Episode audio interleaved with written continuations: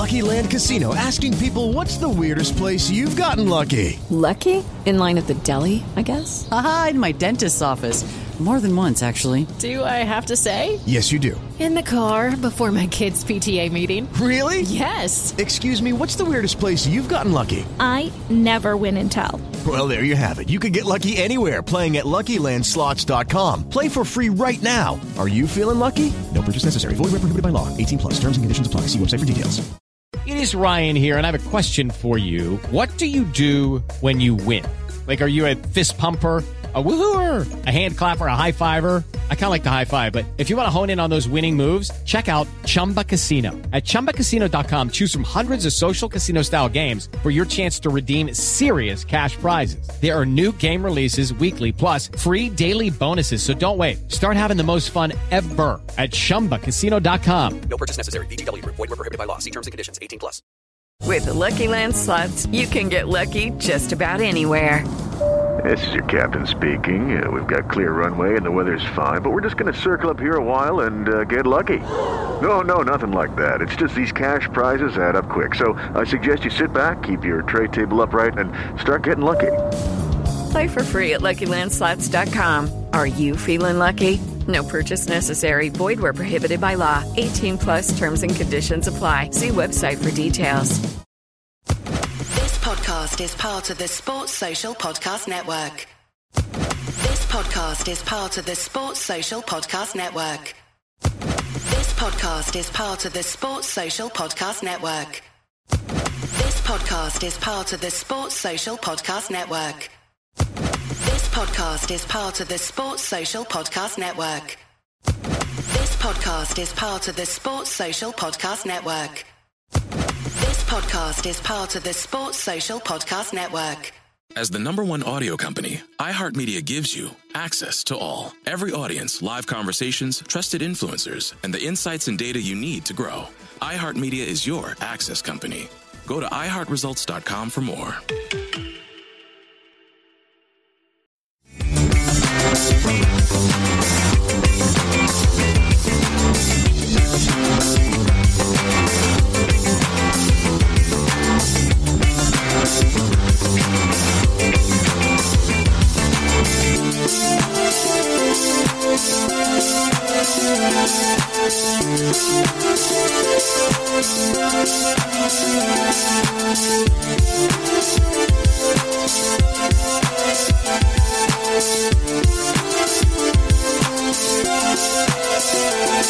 Thank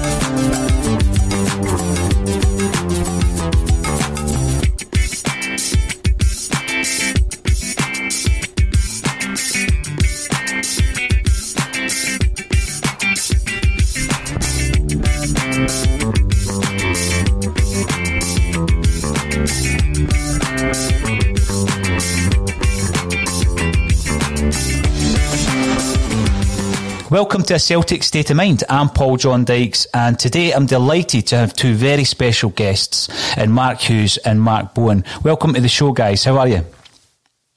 Hi, how are you? Brilliant. It was an absolute pleasure to get some uh, messages, good uh, luck messages from you back in December when we were doing our charity uh, fundraiser. So thanks very much for that. But it's a great time to talk to the pair of you. Two incredible careers in the world of football. I've been looking at the fact that you're both the same age. You both come from Wales. I know it's a big place, but you're both from the same area. Did you ever come into contact with each other through youth and schoolboy football before you, you made the grade? Yeah, well, we're actually not from the same area. We're we're North and South Walians. So Mark's from the south. You'll you'll recognise that from the, the tilt in his in his voice. Whereas I'm I'm from up north, and uh, we first met in schoolboy football, played uh, under 15s together. So that's that's where the connection started.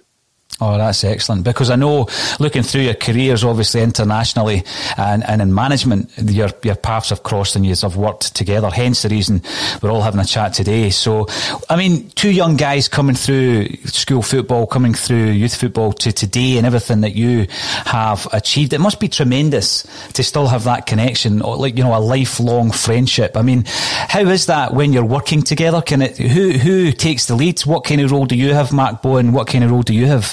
Mark Hughes?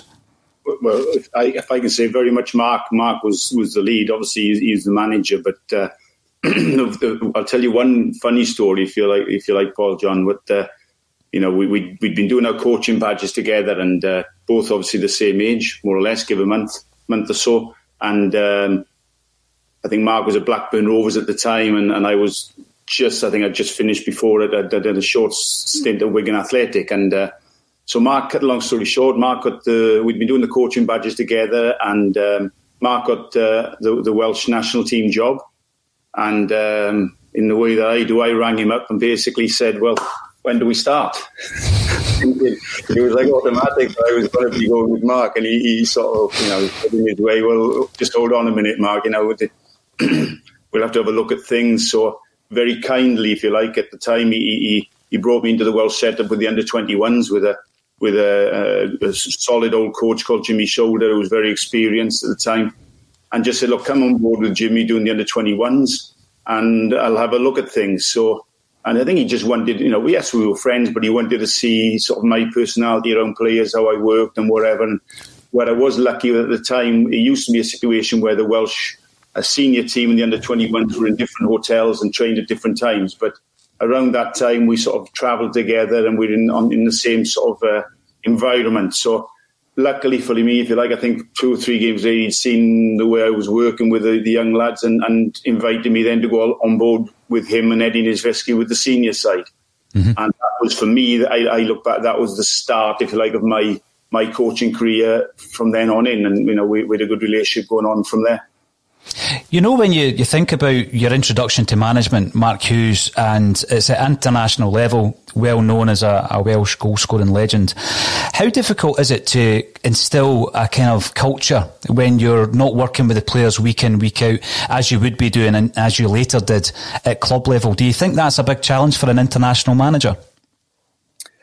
Yeah, it can be problematic. Ideally, you want time more time after games, if I'm honest, because you want to review, you want to go through everything that's gone well, uh, what hasn't gone so well. You want to be able to work on that, which clearly you can do at a club uh, situation. But uh, so that was a, a, frustration because you, you, knew there were elements that needed to be worked on, and um, you didn't have that opportunity. But um, for me personally, as as a young young coach, a young manager going into my first job, uh, I was still playing, so um, that was difficult. But I made a conscious decision that I wasn't going to continue my international career. As soon as I got the job, I decided to to stop playing, and uh, I separated both both roles. So when I was back at my my clubs, uh, I was still still very much a, a player. Uh, but as soon as I came into the international um, fold, then I, I, quickly switched to, to being a manager. And I have to say, as as a young coach, it, it was the best best thing I could have ever hoped for because it exposed me to to the, the, every element that uh, football management uh, throws at you, and probably more so because it was so condensed in, in a short space of time. But uh, after the game, when everybody went back to the clubs, it gave me that breathing space to understand what had gone on and and how well I'd done uh, as an individual and how well we'd done as a group. Um, and that breathing space allowed me to be better next time because mm-hmm. I'd give myself a quick slap and say, goodness me, you've got to be better than you were last time. So uh, you'd like to think that the next game you would be better and better again. So I had four years of that. So come the time when I made the decision to go into club football, I, I felt very much ready for for the nip and tuck of Premier League football, and uh, I think mm. that's that's why sometimes uh, players with a good playing record and a good career get opportunities, and that's that's what happened to me. I got the opportunity, Welsh national manager, because I'd had a good career. Um, but you've still got to be able to to do the job, and, uh, sometimes going into management, uh, well, all my hands up, it didn't really know what I was doing from one game to the next initially. But uh, uh, thankfully, that, that period of time allowed me to, to understand what what I wanted from my teams. Uh, whereas I, I, think you see other big name, so-called big name players going straight into management, and sometimes they fall flat on their face. So I'm forever grateful for that first opportunity from the Welsh FA. Mm, definitely.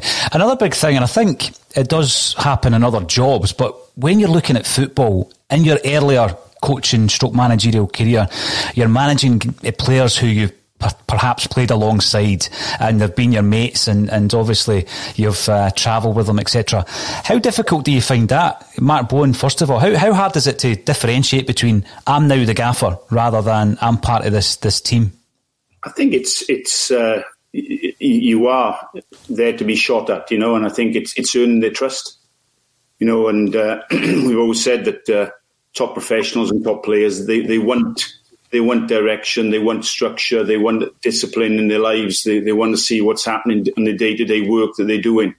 So you feel, I know I did, and, and, you feel very much aware that you've got to make that impression on them early. You know, you, you don't get too long, if you like, that if they draw conclusions about the way you work and about your personality early on, it's hard to turn that round. So I think once you get through that, and the same applies, I suppose, when you first go into even all right, that was at the start of the, the, the, coaching career. But even when you go into every every new job that you go into, yeah, there's no doubt about it. You feel, I think you'd be lying if you said you didn't feel a little bit of pressure to make an instant impact on people to show them that, if you like, you know what you're doing and, and you, you you got their best interest at heart, and you can improve players as well. I think um, a story that John Hartson once told me about being the player under uh, Mark Hughes at Wales is that you know there was always this uh, willingness from the team to to do the best they could for the gaffer, and I know there are so many there are so many occasions in the past where we see that that isn't the case. We hear all the cliches about players downing tools, etc. But you um, narrowly missed out on qualifying for the Euro Championships in 2004, Mark. When you look back on that, and obviously the success that Wales have had since then as well, do you think you'd ever get back into international management?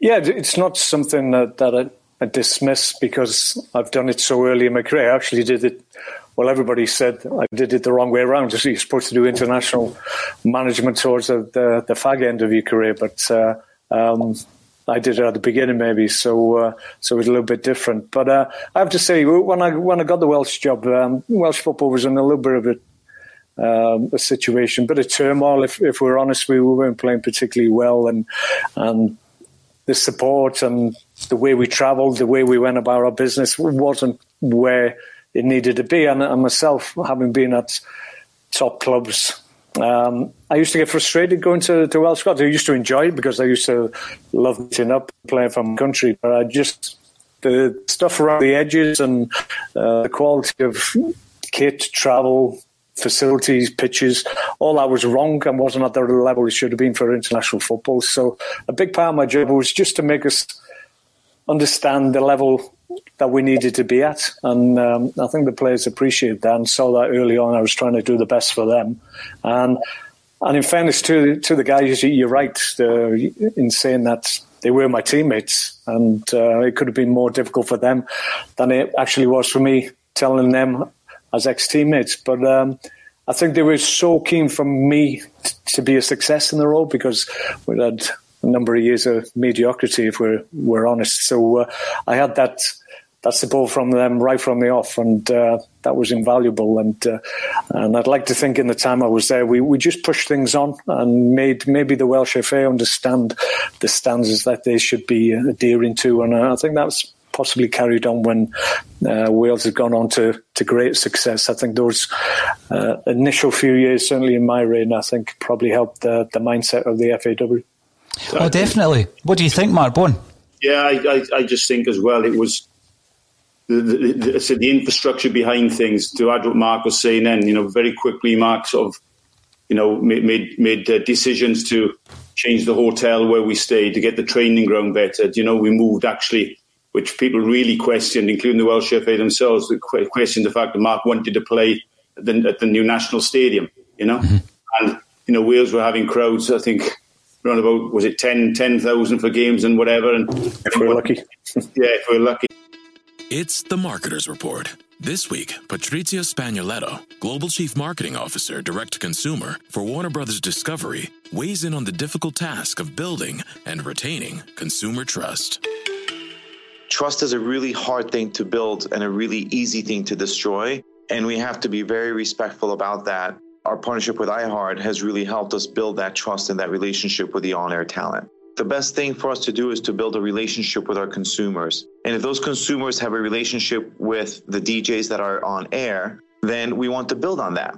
House of the Dragon, which was one of our most successful, if not the most successful campaign we've ever done for a show, audio was a core part of that. As the number one audio company, iHeartMedia gives you access to all. Every audience, live conversations, trusted influencers, and the insights and data you need to grow. Not just a media company, iHeartMedia is your access company. Go to iHeartResults.com for more. And I think Mark's last game, I think there was 75,000, you know, when we played Azerbaijan at home, which would have been com- uh, completely unthinkable. You know, we actually very proud of the fact, if you like, a lot of people were shouting me down this in Wales, but we'd actually turned it around where football became the number one sort of spectator sport, really, instead of the, the, the rugby situation, which I'll probably get hammered for saying that, but it, it was That's not bad coming from a South Walian bowl. Yeah, yeah. But it, no, but I think in fairness, I can add to that, that Paul John, that we, you know, everybody, every manager who goes into a club has a situation where you invariably go into a club because things aren't right, you know, for mm-hmm. whatever reason. You know, and I think it goes under the radar. If I might say this about Mark's situation, that all the clubs we've been at, you go in and it's having to address situations and, and you know, the culture, identity behind the scenes to get that right, which I think he's, he's, he's had his, his thumb on right over the last 17, 17 20 years, whatever we've been working. I think it's really interesting to look at the foundations being, you know, put in place by yourselves, and then the, the success that then came for Wales. I remember sitting on the couch in Scotland watching Wales and willing them to do well, obviously under Chris Coleman years later, and the, the documentary that came out by Jonny Owen uh, to, to look at the success of Wales. So it's, it really is, it's key to look at the foundations of that and how obviously, you know, you set you set them on their way. And and now you're looking at Wales um, and you're looking at you know, some of the world class players that are playing for them. As a Scottish fan, having not had that experience for about 22, 23 years now, he being in the finals, um, looking at Wales and supporting them as a Scotsman, it was tremendous. So yeah, absolutely, you should definitely take take credit for the foundations that were laid. Now. Going further a wee bit back about um, your club game as, as players, I remember sitting, uh, Mark Hughes, watching the 1991 European Cup Winners' Cup final. Um, it was live on the TV in Scotland that night. Uh, great, superb, because I've always had, um, you know, I've always had an affinity with Barcelona as well. You look at them uh, down the years, the players they've had. And I remember the big kind of chat around that game is the fact that you spent a couple of years uh, at Barcelona. Um, you scored the two goals that night. But again, Mark Bowen, you've had success as a player in Europe, and you look at the Norwich side particularly, I know you were also part of the Spurs side in the early 80s. How important is it from a managerial perspective, that European success? Because back then, even as a Scotsman watching the Norwich run, for example, the, the Bayern Munich games, um, Mark, you know, the, the um, introduction of Chris Sutton into the, the Norwich team, you're aware of all this. I mean, it, spreads throughout the country. And then watching Man United live, it's a massive thing, European success. How big is it for you um, as managers and and your ambitions as managers?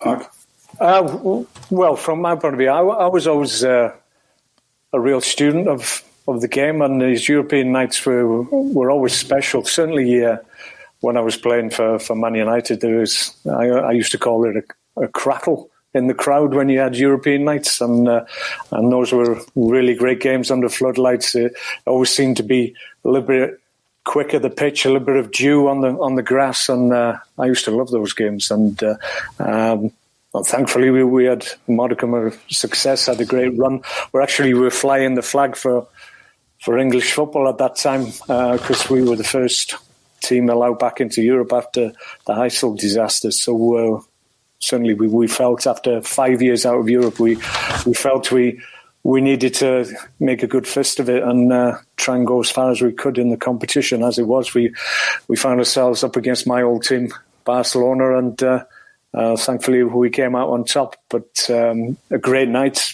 uh, fond memories. Obviously, uh, scored a couple of goals. One maybe a little bit dubious, but it's certainly I had the last touch. Uh, Steve Bruce won't thank for me. I don't think he's ever for, forgiven me for knocking her over the line, but as I said, I was just doing my job, so uh, so that was my excuse. So uh, yeah, uh, European lights were, were always very special. Really, really enjoyed them. What about yourself, Mark? A, a, a team like Norwich, I, I, once said to Chris Sutton that they were an unfashionable side, and he took offence to that. Uh, but what I said to him was, you know, Norwich, would I normally be looking at Norwich up in Scotland? Probably not. But at that time, the third place finish in the league, the UEFA Cup run, it was fantastic to see an, un, an unfancied side doing well in Europe. Yeah, certainly in Europe. Um, well, week in week out, I think at the time we, we had a we had a really good side, um, and it came together well, and we, we had a a way, a certain way of playing football or trying to play football. We always felt we were trying to punch above our weight, especially in in Europe, you know, and, and you know the, the run, the, the UEFA Cup run that we had was was special. And again, every game we went into was as the underdogs basically, and going out to Bayern Munich at the time, being the the first, I, th- I still think we're the only ones, but certainly the first at the time, first uh, uh, English club to to go there and win on the on the stadium, the Olympic Stadium, and we actually got knocked out by Inter Milan in the quarterfinals. There was, and they went on to win it. And I still say to this day, I think the two games against Inter Milan were very closely matched things. I think Dennis Bergkamp nicked a goal in both ties, really. And I mean nicked a goal because we played really well in the ties. But we came out with a lot of credit, and I think maybe I say this in hindsight. You know, if we if we had the, the maybe the mentality of like say Mark being a Manchester United player, whatever, I think it, maybe I'm wrong saying that we even playing you know, the, the, likes of Inter Milan in the, in the quarterfinals, we probably lost the games, the two legs, because we, we had a little bit of an inferiority complex. Instead of actually thinking, well, we're as good as these, we can go and beat them. You know, that's what probably cost us in that in that in that tie there. But yeah, I mean that, that mindset of punching above your weight and, and going into those those European games because it is a different a different state of mind, obviously, from the week in week out games that you you play. It, has got that little special tag to it, and like Mark said, it's got that little little edge, a little different feeling, isn't it, going into it? You know that there's a there's talk all the time about competitions changing, European competitions changing. Um, what's been lost, do you think, when you look back to the, the old style European Cup? Obviously, it became the Champions League, the Cup Winners' Cup that we no longer have, the UEFA Cup going into Europa League. Do you think it's lost uh, any of the romance of European football? Do you think it's for the better that we've changed it? Um, I'm a little bit of a romantic. I think um, I quite like the competition. It's been uh, straight knockouts, but I understand why it's changed. Clearly, uh, the amount of money, TV money around European uh, football, notably the, the Champions League. Obviously, uh, they need more games to to get uh, the, the, wider uh, viewing figures up to, to justify the fees that they're paying for football these days. But um, I just think it focuses the mind a little bit more so, where when you knew you only had two legs and where goals and all that all factored in. And um, I think sometimes when I watch uh, some Champions League uh, group games, some of them are dead rubbers too mm-hmm. early, and uh, you know there's only a certain uh, number of clubs that will end up at the top of the, the table. But uh, I think yeah, it could be slim slimmed down somewhat, maybe. But um, in saying that, I mean, the, when you when you get the the big teams uh, going on head to head, more often not in once they get through the group stages, then uh, then that's when the competition really begins in earnest, and uh, and you see the quality of the, the teams in Europe uh, going head to head, and that that's when the Champions League uh, starts to really form. Mm. You know, looking at the managerial uh, record as well, qualifying and playing in Europe for Blackburn, Manchester City, uh, Fulham, and perhaps looking ahead to your next move in the world of football. How important is it uh, that European football may also be part of any any future job that you take on? Well, uh, it's it is it is there. I mean, we've experienced on numerous occasions at good nights and and poorer nights, as, as everybody who's been in football any length of time will tell you. But uh, European nights, I've always figured highly in, in my career, both playing wise and uh, and in management. Uh, we had great runs with, with Man City. Um, went into Europe with, with Blackburn as well. Had good results against big teams, Paris Saint Germain. I think we we played Hamburg, all big European teams, and, and always acquitted ourselves really well. And it, it was always a different test. It was always uh, different from your, your week in week out league football, and because they would set problems for you that you you had to solve, and then you had the answer very quickly. Because if you if you didn't realise what was going on tactically, then uh, you could be very quickly out of the tie. And uh, I think that's where my experience as an international manager came to the fore. Because invariably during my time as Welsh team manager, we played all the big countries, everybody. We didn't duck anybody. We played Italy, Germany, um, almost anybody you can imagine, Argentina, Brazil. Everybody came to the, the national stadium, and we, and we had to be right tactically and physically. If we weren't, then we would get a doing. But for the most part, we we give a good account of ourselves, and I think that helped when we went up against big European teams because we had that experience of of international football when really you were, you were the underdog going into these games, and you, you had to make sure you didn't go under uh, tactically because uh, these guys would set you major problems. Mark Bowen, um, I'm going to ask you. Mark Hughes said there about you know focusing the mind on the, the kind of knockout games, and you've also touched on it as well. When it comes to a mentality, when it comes to trying to tap into players uh, to get them tuned in for the big game or, or the week to week games uh, in club football, how difficult is that, and how difficult is it at the sharp end of football, you know, the pressure that's constantly on on managers and coaches, the media attention now, social media attention. How difficult is that for a football manager? I think it's it's all to do, from my point of view, with with the culture and and and the way you you have your day to day, if you like, work in life within the club. You know, to make sure that the, the demands are always there on the players. You know, which is the hardest thing. Uh, all all players players who go to whether it be Manchester City, whether it be a Celtic, whether it be whatever. They're good players, by the very nature that they've arrived at the club.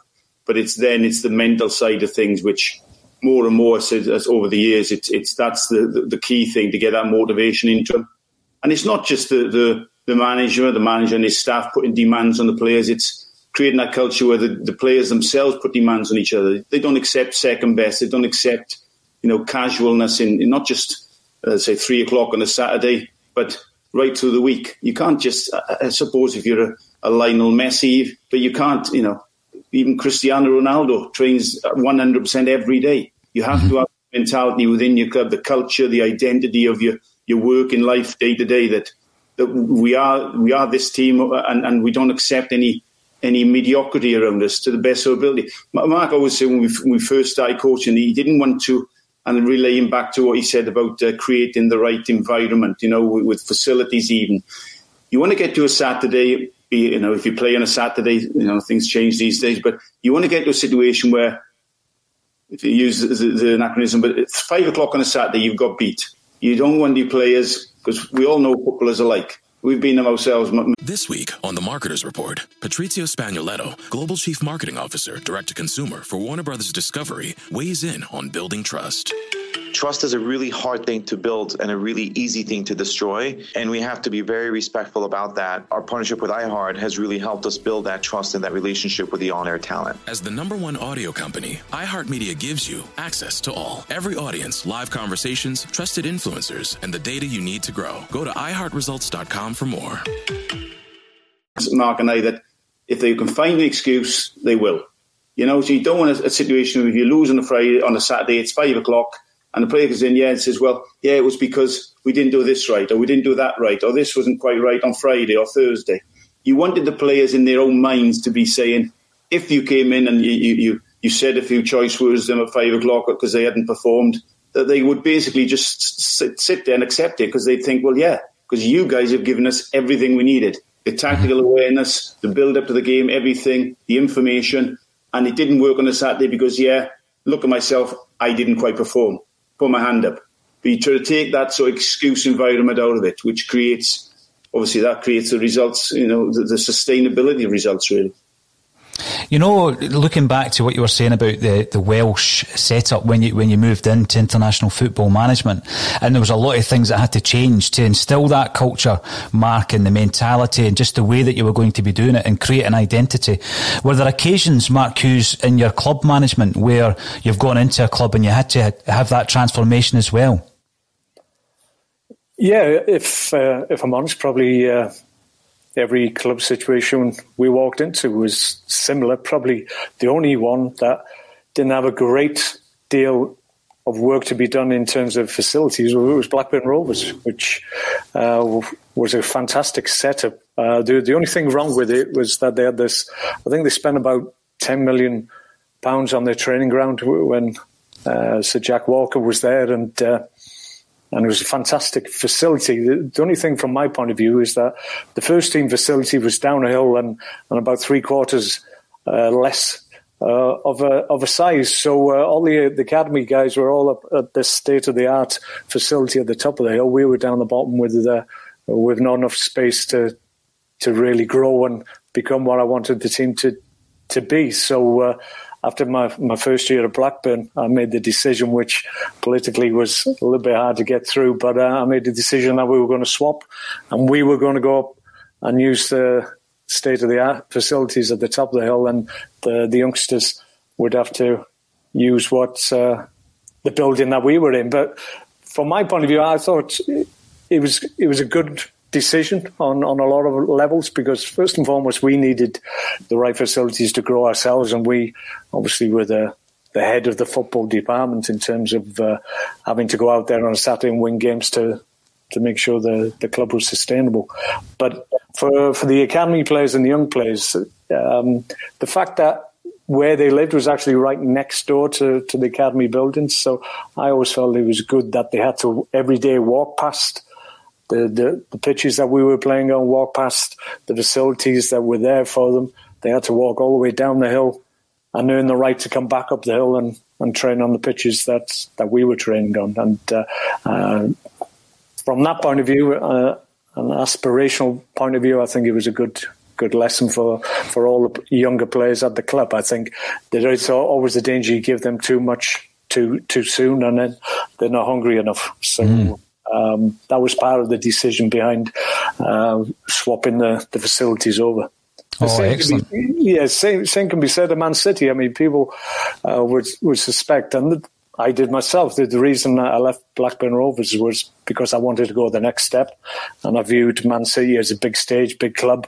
Um, and I got a little bit of a rude awakening when I walked through the door because, the, in terms of facilities and what, what they had on offer to prepare the first team, it was way below what I just left at Blackburn. So mm. uh, we had to have a big revamp of all the training facilities there as well. It helped that when the new ownership group came in uh, from Abu Dhabi, um, I think they completely revamped the, the whole uh, structure in terms of the training ground and, and the gym area. I think we went away uh, for a week uh, pre-season training. We came back and it had all been done. So uh, uh, they had the, the resources and the ability to do that. When I look at the Manchester City uh, time that you spent there, Mark, and I look at some of the players that you've you managed, and, and many of the players that you brought in yourself, and the, the key one that always stands out for me is Vincent Kompany. When you look at what he went on to achieve uh, after you brought him to the club, um, you know the honours are incredible, and it, it's aligned with the success that Manchester City went on to have. How difficult is it to deal with high-profile footballers? Uh, possibly big egos. I mean, is that a difficult thing to deal with as well? I mean, it's hard enough dealing with two or three people that you work with. Imagine managing 20 or 30 footballers. How difficult is that?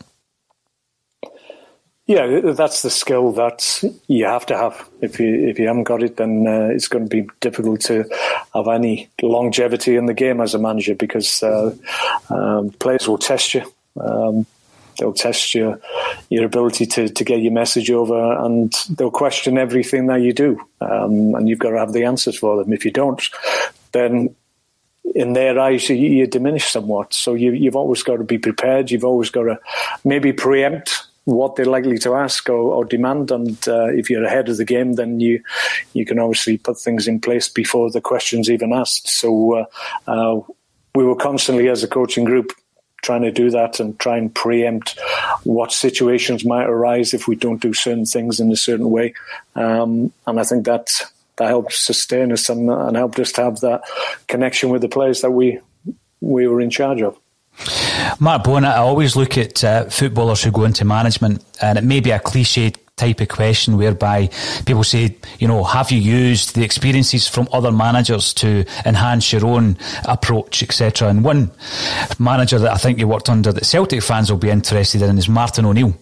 Um, I don't think he had a, a, a, joyous time at Norwich, but what was your memories of the kind of pre-Leicester Martin O'Neill as a manager?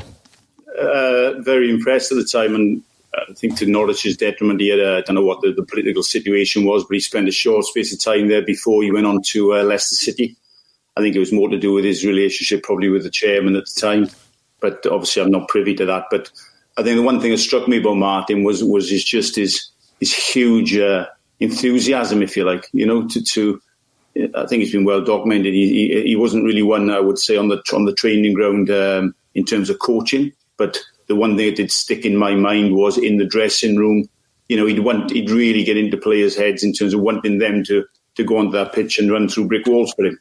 You know, and um, yes, and it didn't didn't spend as long as I wanted to with him, but uh, that was that was the shiny thing that came through to me at the time. You know, I think the one thing I think when I what Mark was saying as well in terms of any football club you go into, the one, we went into Manchester City and. Um, they were a club uh, at that time. I would say they were a big name, if you like. But like Mark said, there were, there were certainly things they weren't sort of living up to in terms of performances as a club. And we went in there, and there was money being spent. But at the same time, there were there were a group of players, um, I, I, the likes of Micah Richards, Stephen Ireland, Nedum Onuoha, a young lad called Michael Johnson, who was a very very good midfield player who had to retire through a bad knee injury.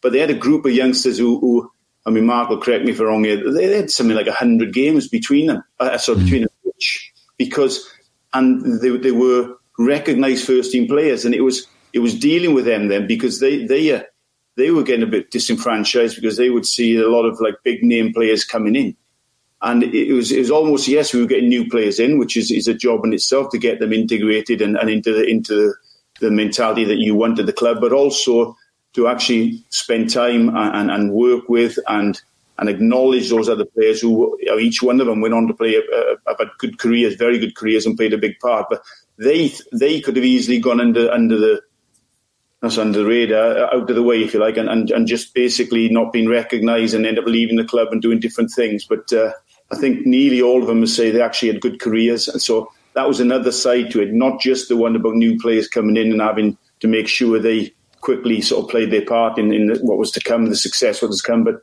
looking after and nurturing those younger players, which is I know we've always had in our mind throughout throughout the places we've been.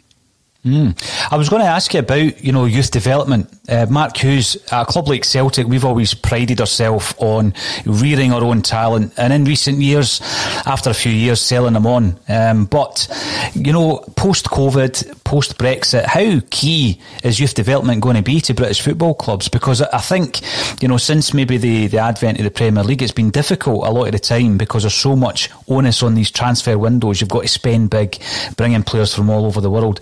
Like Mark Bowen just said there, it would be easy for a lot of them to fall by the wayside. How important is that focus going to be, do you think, going forward, Mark?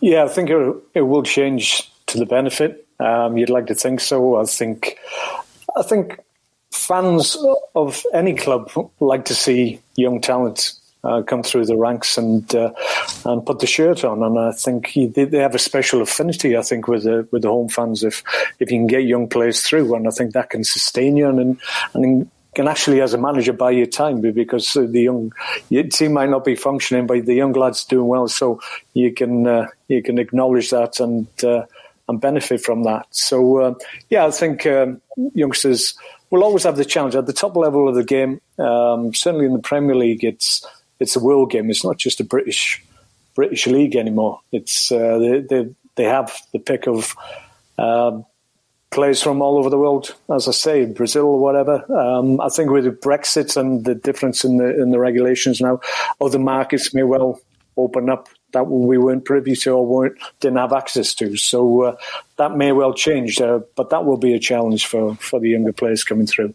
Uh, the, the reality at the top level of the game, certainly in in the English Premier League is that you've got to be an exceptional player to be a Premier League player these days, and, and that doesn't it doesn't matter if you're a young player or whatever. You've you've got that talent, and you look at uh, the lad Foden. Um, obviously broke through into a very, very good Man City team. But that just shows you the level that he's at as a young player. And uh, a lot of young players won't get opportunities, unfortunately, as well, because um, obviously their pathway to the first team will be blocked by very, very good players that have got more experience and, and have been in the game longer than them. So it's a challenge for, for all young players, as it's always been. Mm. One thing we're seeing at the moment, Mark, is uh, a lot of our young players, certainly from Celtic, are going elsewhere before they've made their debut for Celtic. So we've had a few guys going to Bayern Munich, one of your, your old clubs, in the last few years. How important do you think it was to your own development, you know, um, going and sampling uh, the football in Spain and Germany? Yeah, it certainly helped me. I came back um, a better player, um, a more mature person as well. I went there as a young player. I w- I wasn't married. Uh, I didn't have that structure behind me, so it was more difficult for me. But I, I came back a married man with, with children and uh, a better player as well because uh, I had that support uh, system around me, which I didn't have when I first went out there. So, so that's important. Um, I think it's the game is ever changing. We, you have to accept that. And I think the key for any management group and, and anybody working with, with the players within that club is that you have to have an understanding of where they're coming from. And I think a big part now is understanding uh, your own impact on them as individuals and having an understanding of, of emotional intelligence and how that uh, affects players and, and how they, they deal with the messages you're trying to give them. Um, mm. Um, you can say one thing to to one player and say exactly the same thing to another player, and they'll interpret it completely different because the diversity of dressing rooms is, is really different now. So um, yeah, it's it's a big challenge for for managers and coaches these days. I think it's important as well, Paul, to be to be what I would call like well read on things. You know, uh, like Mark said, the game's changing and evolving all the time, and I think we've always prided ourselves in Mark always uses the phrase, phrase that all coaches are thieves, you know, and so you're always got to be looking at other coaches and managers and what are they doing. And I don't think there's a lot too much new out there, but there's certainly adaptations on, on things that, that coaches and managers have always done. You know, I think Mark, myself, were the first, we were in the first group of uh, English uh, coaches to ever be uh, uh granted the pro license back in, I think it's 2004, Mark, wasn't it? Something like that?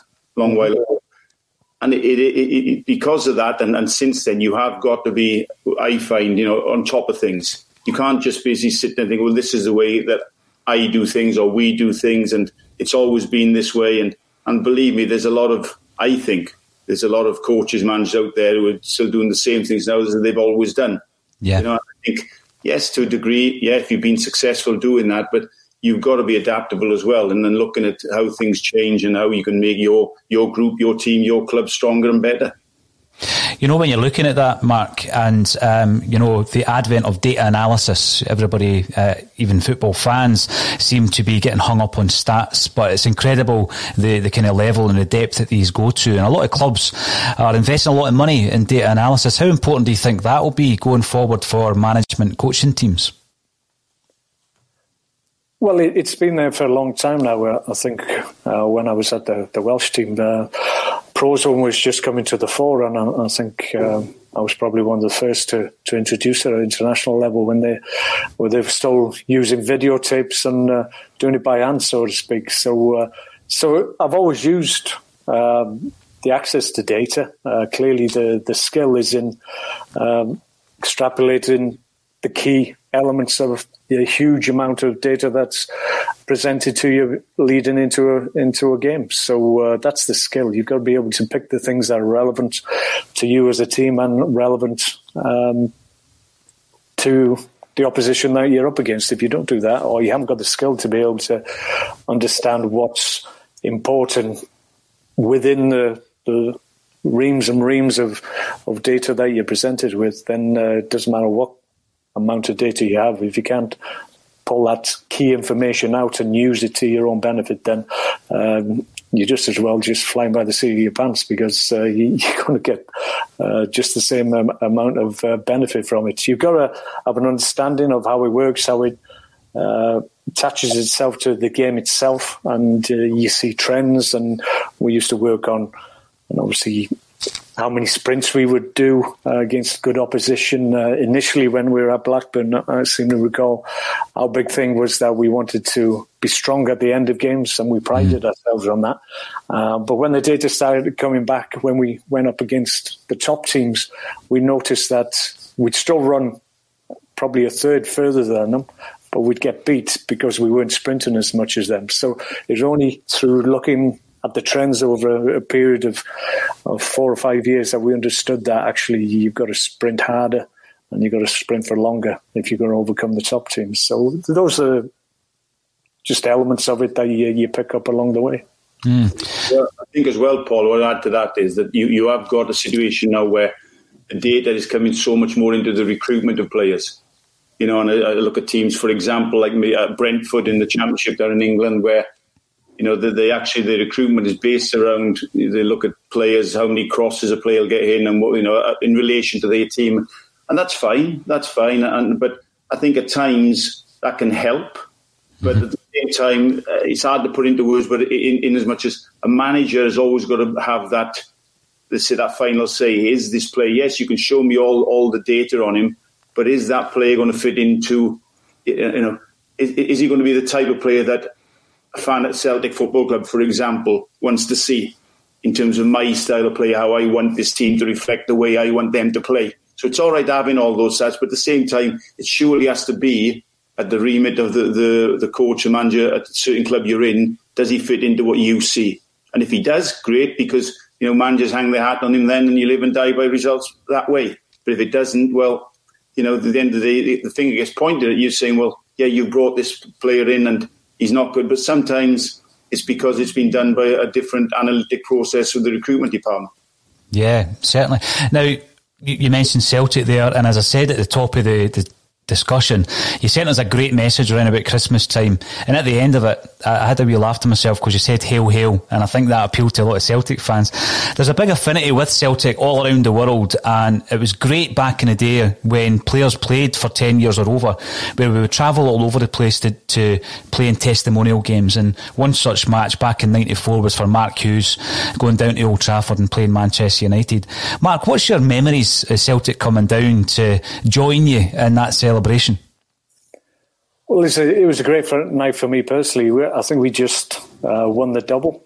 So we are going to celebrate the irrespective of uh, the quality of the game on the on the night anyway. But uh, um, obviously, uh, Celtic readily accepted my invitation for them to come down to be the opposition, and uh, we had a great night. Um, uh, the one thing I do remember is that actually after the game, I was I was sat in the bath as you did in those days and uh, just uh, cleaning myself down. And all of a sudden, uh, uh the police commissioner came in uh, with his cane and everything. And I'm thinking, goodness me, what's going on here? And he made a beeline for me and he said, uh, Mr. Hughes, can, I, can we have a word? So goodness knows what I thought at the time. So he, he said, We've got a little bit of a problem. I said, Well, what's happened? And he says, well, the Celtic fans are all behind the goal and they're not going to go home unless you come out and wave to them. So I was soaking wet and, and, and naked and I had to dry myself off very quickly, go out and uh, put a Celtic shirt on and uh, stand and have a photo uh, before they would all go home. So uh, that was a great moment, a great memory. And uh, thankfully they did at some point. No, that that's superb, Mark. And you know, when you're looking back at that Manchester United team, um, obviously managed by Sir Alex Ferguson, and Mark Bowen said before that uh, all the great coaches are thieves. What what do you think you took from the great Alex Ferguson um, when you went into management yourself? I think I didn't pick out one element. I'm sure I was fortunate to to be managed by a, a lot of good managers, uh, not least Sir Alex, and uh, and invariably you will pick up things from them that uh, you're not really conscious of. But um, I think the the key was that Sir Alex was always about making sure you give your best, making sure that uh, you didn't leave anything out there. Um, he would make you aware of who you rep- were representing and the, the, responsibility that that brings. Certainly, when you're wearing the red shirt of Man United, then there there was a, a responsibility to, to perform at the right level and, and give everything.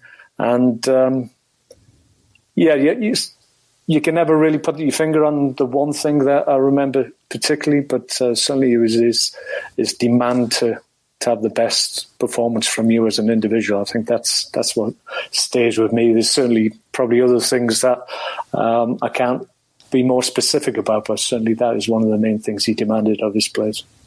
When I look back on your managerial career, Mark Hughes, 610 games, I think it is, correct me if I'm wrong, and all at the top level, international level or in the EPL. You've been away from the game for a couple of years, albeit one of those years has been blighted by COVID. Um, but are you now at a stage where you think, I could go back into that? I'm ready to go back into management? Yeah, I made um, a conscious decision after I'd left uh, Stoke and uh, Southampton were my last two positions, only because uh, I did almost five seasons at Stoke. and I did a lot of success there, enjoyed my time there. Uh, didn't finish quite how we wanted it to, but uh, albeit uh, given trials and tribulations since we left, um, maybe it was the right time for, for both parties. Uh, got the opportunity very quickly to go in at Southampton. I think we only had maybe five, six weeks of break. Um, and we were straight in again. So after leaving that position, I just felt I needed probably a good break, a break that I hadn't had for quite some time. So I was always going to take at least 12 to, to 18 months out um, and then look to get back in. Obviously, COVID has, has reared its devastating head and, uh, and it's affected me only in as much as my timetable to get back in and thankfully not health wise or anybody close to me. So, uh, um, so my timetable has been shifted a little bit, but uh, certainly uh, I've been ready to go back in for, for a long time now.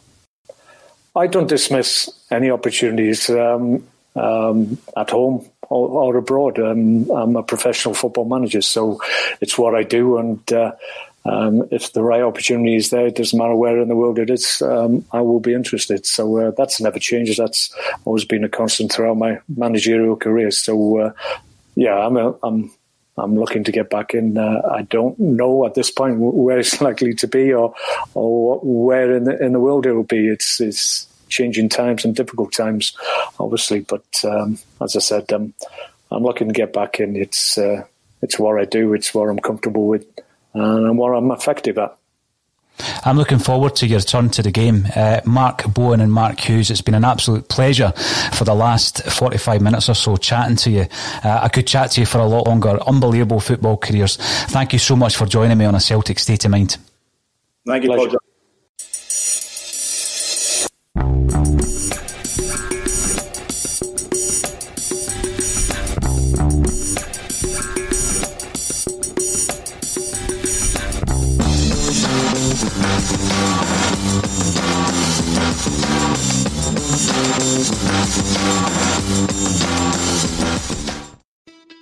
It's the Marketer's Report. This week, Patrizio Spagnoletto, Global Chief Marketing Officer, Direct to Consumer for Warner Brothers Discovery, weighs in on the difficult task of building and retaining consumer trust. Trust is a really hard thing to build and a really easy thing to destroy. And we have to be very respectful about that. Our partnership with iHeart has really helped us build that trust and that relationship with the on air talent the best thing for us to do is to build a relationship with our consumers. And if those consumers have a relationship with the DJs that are on air, then we want to build on that.